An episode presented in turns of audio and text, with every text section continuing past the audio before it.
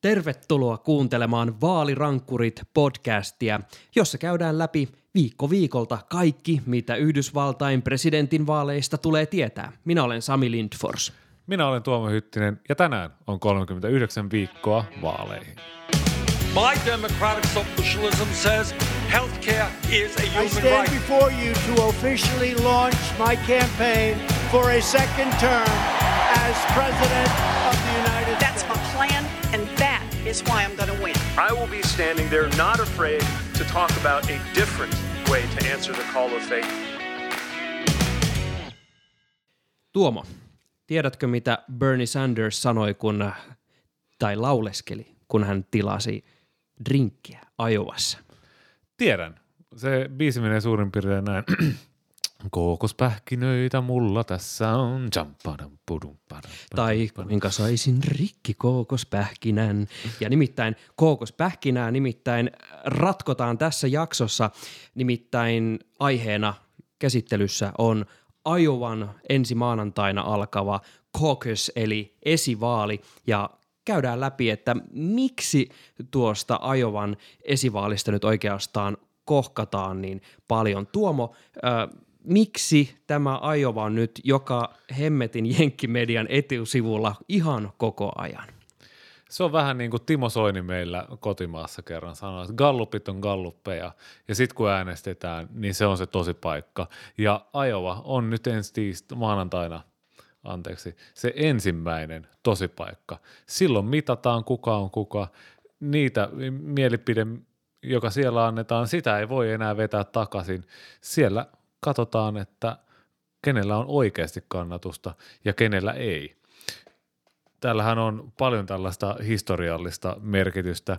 Miettii Jimmy Carter vuonna 1976 tuli melkein tyhjästä, oli yksi numeroisilla Gallup-luvuilla, tuli ajovaan, voitti sen sieltä, sai kauhean nosteen ja vei lopulta koko homman. Barack Obama vuonna 2008 paljon ihmiset mietti sitä, varsinkin puolueen sisällä, että onko tuosta jätkästä oikeasti mihinkään. Hän pystyi keräämään ison koalition sellaisia tyyppejä, jotka ei normaalisti äänestänyt demokraatteja. Hän tuli, hän voitti Iowan, Clintonin siellä, joka oli silloin suurin suosikki, ja näytti, että hei, musta todellakin on presidentiksi.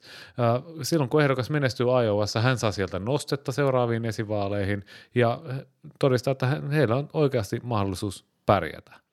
Ja mä tiedän suurin piirtein, että mi- miten Iowan esivaali toimii, mutta olisi ehkä hyvä lähteä historiasta ja Sami, sä oot nyt lähtenyt tähän Via Dolorosalle ja lukenut kaikkea, mitä, miksi Iowassa on semmoinen järjestelmä kuin siellä on. Ja voisitko kertoa sen meille? Kyllä, äh, me, meistä niin sä oot varmaan just enemmän perillä siitä, että miten tämä kaikki äh, nepparointi siellä toimii, mutta mua jäi todella siis kiinnostamaan, että mi, mistä tämä Aiova härdelli on tullut ja koitin vähän sel- selvittää, että äh, mi- miten kaikki sai alkunsa ja se onkin itse asiassa suhteellisen jännittävä story ja tietyllä tapaa aika lailla vahinko, että Ajovan merkitys on näin suuri äh, tänä päivänä. Täytyy palata jopa vuoteen 1840, nimittäin tu, äh, tuosta, äh, tai tuolta vuosikymmeneltä alkaen on ensimmäisiä ihan tällaisia äh, niin kirjallisia todisteita, että siellä on pidetty näitä äh, caucus-vaaleja. Ja nythän täytyy vetää heti semmoinen äh, selostus tähän väliin, että näissä osavaltioissa, kun äh, päätetään tätä presidenttiehdokasta, niin pidetään joko primaries, eli äh, tämmöisiä primäärivaaleja, jotka on samanlaisia vaaleja, miten äh, meillä, meilläkin toimitaan, eli me mennään siihen meille osoitettuun äh, paikkaan, oli se kirjasto tai joku koulu tai muuta, ja mennään äänestyskoppiin, kirjoitetaan lomakkeeseen, että ketä me halutaan äänestää, tiputetaan se sinne boksiin ja lopulta boksit toimitetaan lautakunnalle, joka sitten laskee ääniä. No, tämä caucus on tämmöinen mä haluan sanoa, että se on tämmöinen äh, kansanralli suorastaan, koska tässä menetelmässä ihmiset kokoontuvat kirjaimellisesti näihin tiloihin ja siellä siis itse asettumalla tiettyyn paikkaan tai tiettyyn jengiin päättävät, että, tai antavat sen äänensä silleen julkisesti ja siinä ollaan sitten kaikki siinä samassa tilassa ja liikutaan ympäri huonetta ja kerrotaan, että no minä olen nyt täällä vaikka Joe Bidenin tai Amy Klobucharin jengissä ja muuta. Palataan tuohon äh, hetken kuluttua, koska voi joku pätkä tuon vain yksi promille, tota, äh, minkä takia Iowa on muutenkin mielenkiintoinen kohde. Mutta äh, sitten tämä siis alun perin aina tuonne niin 60-luvun lopulle saakka nämä kokoontumiset oli aika lailla tällaisia äh, tämän puolueen semmoisen kerman kokoontumisajoja. Äh, eli sinne tuli väkeä, jolla on tietynlainen etabloitunut asema puolueen sisällä ja tavallisella demokraatilla ei hirveästi ollut siellä sananvaltaa, mutta 68, kun oli muutenkin Vietnamin sodasta aiheutuneita levottomuuksia ja demokraatit oli muutenkin vähän levällään koko tilanteesta ja silloin päätettiin Ajovassa, että me halutaan ainakin antaa äh, tavalliselle perusdemokraatille valta osallistua siihen päätöksentekoon, että kenelle, kenelle sitten nämä osavaltion delegaatit menee, kun päätetään, että kenestä tulee puolueen presidenttiehdokas. Ja äh, Jimmy Carter, kuten jo just tuossa mainitsit, niin äh, hänhän oli alun perin Jimmy Who, New York Timesilla oli muun muassa tämmöisiä vanhoja arkistopätkiä kaivettuna, jossa kun lähestyttiin silloin Ajovan esivaaleja, siellä kysyttiin, että hei, täällä on muuten tämmöinen Jimmy Carter täällä meidän listoilla, että mitäs mieltä. Ja siellä ihmiset ihan oikeasti kysy, että Jimmy who. Ja sitten Ajovassa tapahtui niin sanottu ihme. Jimmy oli onnistunut vakuuttamaan ajovalaiset ja sitten nämä kansalaiset, jotka olivat kokoontuneet sitten kirkkoihin tai kirjastoihin tai koulun liikuntasaleihin tähän heidän äänestyssysteemiin ja sieltä sitten lopulta nämä delegaatit valui hyvin pitkälti Jimmy Carterin taskuun ja hänestä sitten lopulta myös tuli Yhdysvaltain presidentti, jonka mekin tunnemme. Mutta tämä oli todella se ajovan ihme. Mutta tästä onkin hyvä siirtyä aasinsillalla siihen, äh, miksi Ajova on nykyään ensimmäinen näistä osavaltioista, jossa äänestetään. Se johtuu nimittäin siitä, että tämä mekanismi, jossa kunnioitetaan kyllä demokratiaa, mutta se on myös vedetty äärimmäisen vaikeaksi. niin, siis näitä vaalipiirejä tai paikkoja, missä äänestetään, niitä on miltei 1700. Sami, voitko kertoa, että minkä takia niitä on niin jumalaton määrä? Tämä on juuri tätä demokratiaa. Verrataan esimerkiksi vaikka Nevadaan, jossa on myös tämmöinen vastaavanlainen kokoontumisajo äänestystapa. Siellä on 17 ää, tämmöistä äänestysaluetta, eli 17 paikkaa, joihin ihmiset kokoontuu.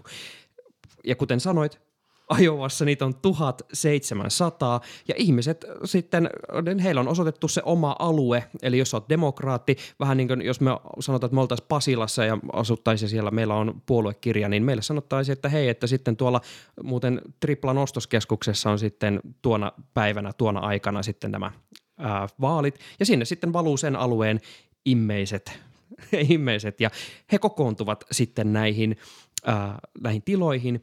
Ja tosiaan sen sijaan, että laitettaisiin mitään lippulappusia mihinkään, he marssivat itse siihen nurkkaan tai sille, siihen osan sitä tilaa, missä on kunkin edustajan äh, tällainen piirikapteeni, jotka huutelevat, että hei, jos haluat äänestää Berniea tai jos haluat äänestää Amyä tai jos haluat äänestää Joeta, niin äh, tulkaa tänne.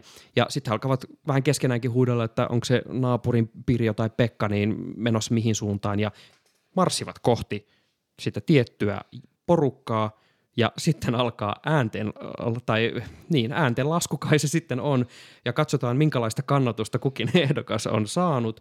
Ja tämä, sama, tämä prosessi siis 1700 paikassa about yhtä aikaa, mutta Tuomo, mä heitän nyt pallon takaisin sulle, koska ää, tästähän tämä lysti oikeastaan vasta sitten alkaa. Eli mitä tämän jälkeen, kun nämä ihmiset, jotka ovat tulleet paikalle ja asettuneet niihin ryhmiin, niin miten siellä sitten oikein katsotaan, että kenelle sitten se lopulta ääni ikään kuin siltä alueelta lävähtää?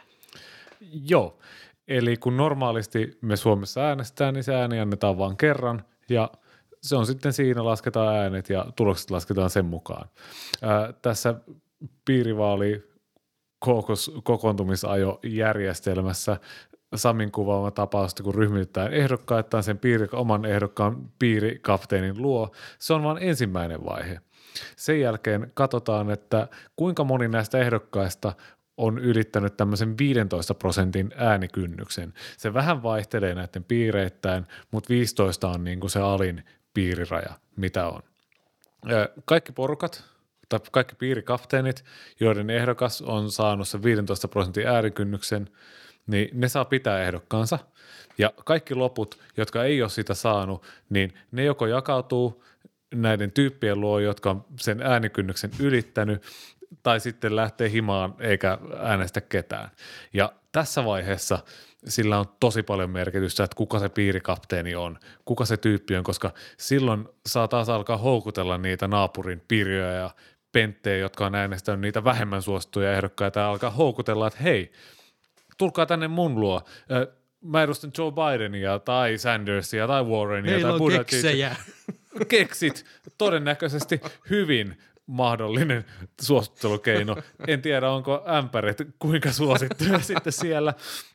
Mutta näin siis toteutetaan ja lopulta siellä pannaan porkkajärjestykseen sen mukaan, että kuinka paljon on ääniä tämän toisen kierroksen jälkeen, kaikkien, jotka on siis sen ekan kierroksen jälkeen saanut sen 15 pinnaa, ja sen jälkeen lasketaan, että kella on eniten ääniä, kyllä toiseksi eniten, kolmeksi eniten, neljäksi eniten, mukaan astuu matematiikka ja se lähetetään se tietty ääniosuus sitten eteenpäin sinne seuraavalle portaalle, eikö se mennyt jotenkin näin, Sami? Joo, kyllä. Ja nyt en valitettavasti muista tarkalleen sitä määrää, montako äh, tavalla, tavalla näistä äh, piireistä siis lähdetään sitten näihin niin laajempiin alueskaboihin, jossa käydään oikeastaan tämä sama ralli, kunnes sitten lopulta jossain vaiheessa saadaan aikaan äh, se osavaltion kokonaistulos.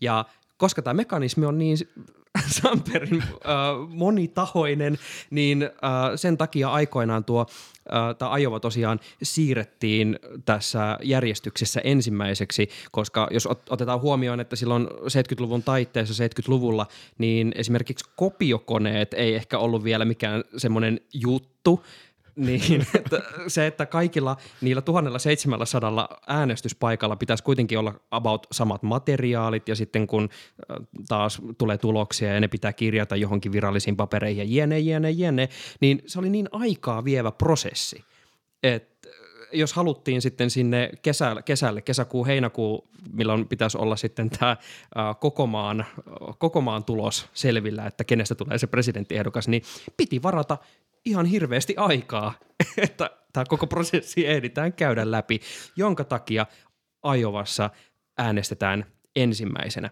Ja sehän on aika ironista, että sitten tämä Ajovan rooli on muuttunut tosi suureksi tästä, tämän takia, koska sitten kun Ajovassa esimerkiksi tämä Jimmy Carter uh, yllättäen onnistui olemaan joku nobody, sitten hän kierteli ympäri Ajovaa, vakuutti ihmisiä ja nousi siellä yhtäkkiä tosi isoksi – nimeksi ja sen jälkeen äh, sitähän tuli tämmöinen mediasirkus, että kaikki, kaikki alkoi puhumaan, että hei, että yhtäkkiä täällä demokraattien jossain vaalissa oli tämmöinen Jimmy Carter, joka yhtäkkiä onkin jotenkin näkyvä hahmo ja siitä tämä Iowa Bounce sitten tuli. Uh, ja sekin vielä on ironista tässä Iowan yhtäkkisessä isossa merkityksessä, että se ei kuitenkaan edusta demografisesti kovinkaan hyvin Yhdysvaltoja, kolme miljoonaa asukasta koko osavaltiossa, aikaa valkoista, perusduunariväkeä, aika iäkästä myös. Ja kun lasketaan näitä delegaatteja, joita tästä osavaltiosta saa, niin Iowasta – jos joku yksi yksittäinen henkilö saisi kaikki delegaatit, niin hän saisi 41, mutta näitä delegaatteja sitten jaetaan vähän samalla tapaan kuin siellä piiritasolla ja koko osavaltion tasolla. Ne, jotka on sen 15 prosentin äänikynnyksen yrittänyt koko osavaltiossa, niin delegaatit jaetaan sen mukaan. Ja Ajovasta on saatavilla tosiaan tämä 41 delegaattia. Se on todella vähän, kun vertaa vaikka Kaliforniaa. Siellä on jaossa 415 delegaattia ja demokraattien presidenttiehdokkuuden nappaa se ehdokas, joka saa 1990 delegaattia koko maassa. Ja niin kuin nimellisesti todella pieni, mutta tämän järjestyksen takia todella suuri osa valtio. Kyllä, näin pienikin voi olla oikealla asetelmoinnilla mahtava. Äh, siirrytään tästä Washingtonin puolelle, koska Tuomo, mitä ihmettä siellä nyt tällä hetkellä tapahtuu? Siis käynnissähän on Trumpin äh, virkarikosoikeudenkäynti, jota istutaan tuolla senaatissa ja siis mun täytyy sanoa, että kun niitä juttuja ponnahtelee sieltä sun täältä ja äh, milloin puhutaan niin, että senaattoritkin haukottelevat ja kaikki on jotenkin tosi tämmöistä kiemurtelua ja sitten yhtäkkiä ponnahtaa John Boltonin nimi esiin ja taas tulee kierroksia. Missä siellä nyt oikeastaan mennään tällä hetkellä? No tällä hetkellä pohditaan kovasti sitä, että pitäisikö sinne Trumpin virkarikosoikeuden käyntiin kutsua todistajia vai eikö sinne pitäisi kutsua todistajia. No tässä männä päivinä joku on vuotanut. John Boltonin väki syyttää mm. valkoista taloa, mutta John Boltonilta toisaalta on tulossa kirja ensi viikolla. Mm. Sieltä on joku vuotanut, en tiedä kuka, tämmöisen kappaleen, jossa on sanottu, että Trump itse asiassa vaati, aivan niin kuin demokraatit väittävät, että tämä Ukrainan 400 miljoonan dollarin sotilasapu pidätetään, ellei Ukraina ilmoita, että he alkavat tutkia Joe Bidenin pojan Hunter Bidenin toimia tällaisessa ukrainalaisessa kaasufirmassa. Tuomo, onko mä ihan väärässä vai onko mä kuullut tämän jossain aiemminkin? Siis jossain muussa kuin Trumpin virkarikossyytteessä tai siinä uh, kongressin omassa laillisuusfirman raportissa, joka tuli viime vai toissa viikolla, tai viime syksynä, kun Trumpin kansliapäällikkö, anteeksi, virkaa tekevä kansliapäällikkö Mick Mulvaney piti pressitilaisuuden ja ilmoitti siellä, että hei, me todellakin tehtiin näin ja tämä on ihan normaalia ulkopolitiikkaa ja jengi menetti järkensä. Joo, ollaan me kuultu tämä aikaisemminkin. ja, ja jostain syystä nyt kun Bolton sen on päättänyt kirjoittaa kirjansa ja äh, jostain liva, tämä tieto on livahtanut nyt julkisuuteen, niin äh, republikaanitkin ovat yhtäkkiä alkaneet pohtia, että joo, tässä muuten voi olla jotain perää, pitäisiköhän meidän ehkä kutsua se kuultavaksi. Eli jotenkin nyt yhtäkkiä aletaan päästä jossain määrin samalle sivulle. Kyllä juurikin näin ja sehän tavallaan, että jos näitä todistajia alettaisiin kutsumaan, niin se ei välttämättä olisi demokraateille mikään mieletön voitto. Se voisi olla myös republikaaneille edullista, koska siinä tulisi vähän sellaista sulle mulle juttua. Okei, se kuulostaa mielettömältä, kun on kyse oikeudenkäynnistä, että että kun noi saa kutsua todistajia, niin okei, mekin saadaan kutsua todistajia. Mutta jos demokraat haluaa esimerkiksi, että John Bolton tulisi todistamaan, niin silloin republikaanit todennäköisesti haluaisi, että Joe Biden tulisi todistaa, tai Joe Bidenin poika Hunter Biden tulisi todistamaan. Ja mitä ihmettä he siellä oikein sitten tekisivät muuta kuin tahraisivat Joe Bidenin mainetta yleisön silmissä. Ja Joe Biden, joka tällä hetkellä johtaa galluppeja, niin hän saattaisi todellakin menettää sitten suosiotaan yleisön silmissä. Eli se voisi olla myös Trumpille, Trumpille ja hänen tulevien presidentinvaalien kannalta niin todella hyvä peliliike kutsuu Biden sinne ja saada asiat näyttämään siltä, kun Bidenilla olisi jotain salattavaa, vaikka mitään oikeita todisteita sellaisesta ei ole. Bidenista on hyvä ottaa pieni hyppy numeroihin, käppyröihin ja koukeroihin. Äh, nimittäin tuolla tota Trumpin virkarikosoikeudenkäyntiä hän joutuu seuraamaan paikan päällä myös senaattorit Elizabeth Warren ja Bernie Sanders, jotka varmaan kovin mieluusti olisivat siellä Ajovassa jo tekemässä vaalityötä ja äh, hankkimassa näiden kansalaisten luottamusta itselleen sitten, kun siellä kokoonnutaan näihin tiloihin, äh, tiloihin äh, antamaan sitten tai kävelemään oma ääni siihen nurkkaan. Kyllä, monimutkaista. Mutta ihan nopeasti, jos käydään läpi sitä, että miltä Gallup-käyrät näyttää tuolla demokraattileirissä tuota Aiovaa ajatellen? No mä viimeksi eilen tein tämmöisen pienen kokooman, katoin vähän 538 näitä Gallupien keskiarvoja, eli mielipidemittausten suuren määrän keskiarvoja, ja äh, Bernie Sanders, hän johtaa tällä hetkellä Iowassa, hänellä on 22,4 prosenttia – kaikkien mielipidemittausten keskiarvosta.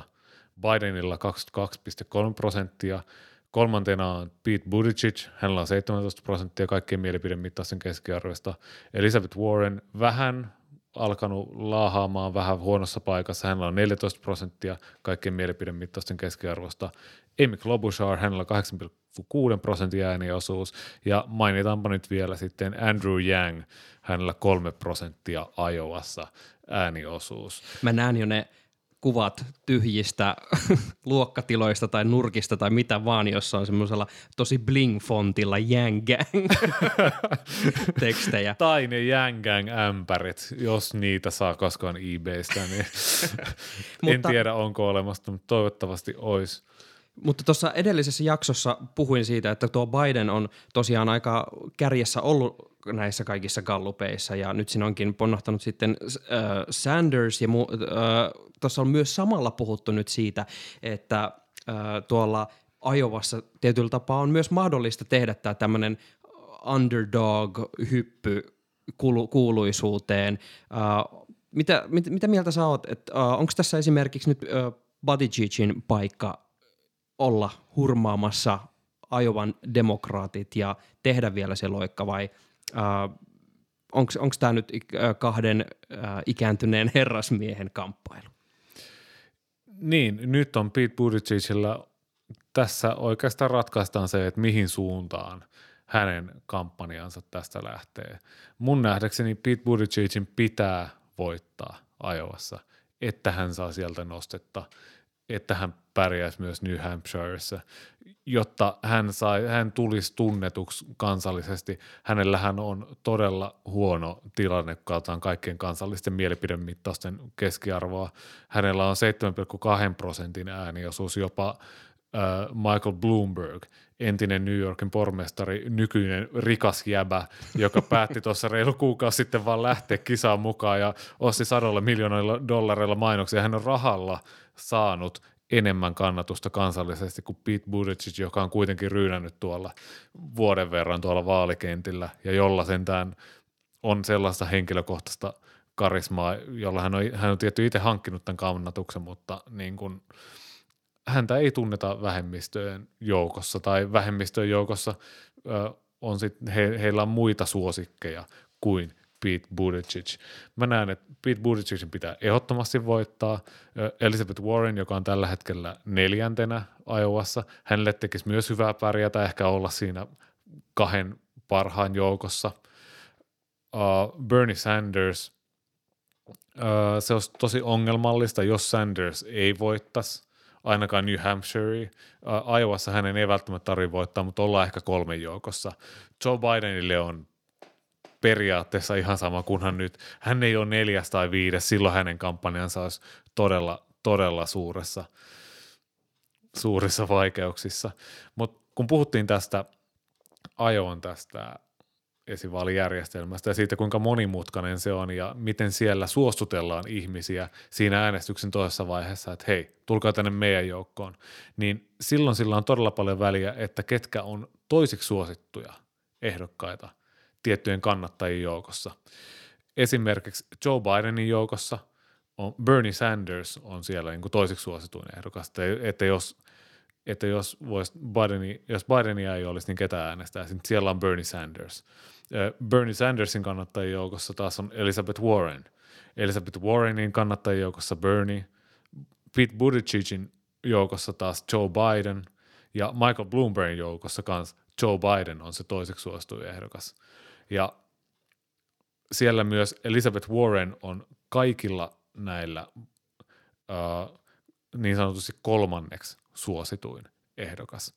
Eli mietän siinä vaiheessa, jos, jos nämä kannatusmittaukset antaa jotain osviittaa siitä, että miten ne siellä kirjastoissa ja kouluissa voisi ne äänestykset mennä, niin Michael Bloombergilta voi lähteä aika paljon kannattajia Joe Bidenin ja Elizabeth Warrenin leiriin. Pete Buttigiegillä varmaan myös Biden, Warren on semmoinen porukka. Amy Klobucharilta varmaan häneltä tulee kans kannattajia Joe Bidenin, Elizabeth Warrenin leiriin. Muistaakseni he ovat kans kaksi sieltä niin kuin seuraavaksi suostuinta.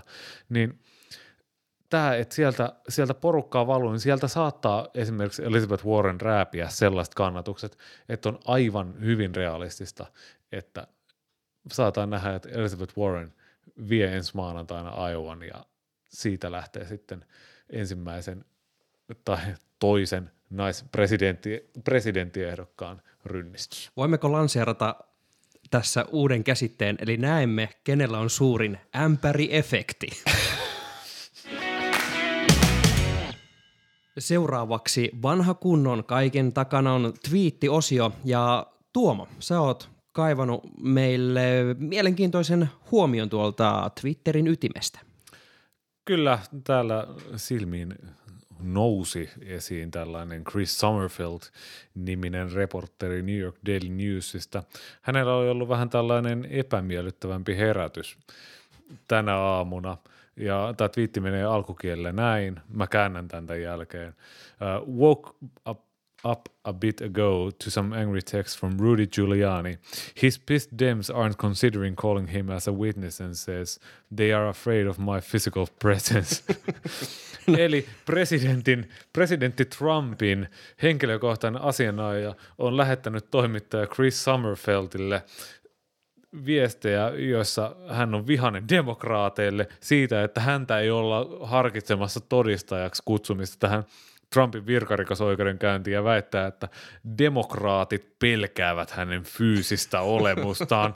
Sami, kuinka paljon näet painajaisia Rudy Giulianista sille fyysisesti? No mutta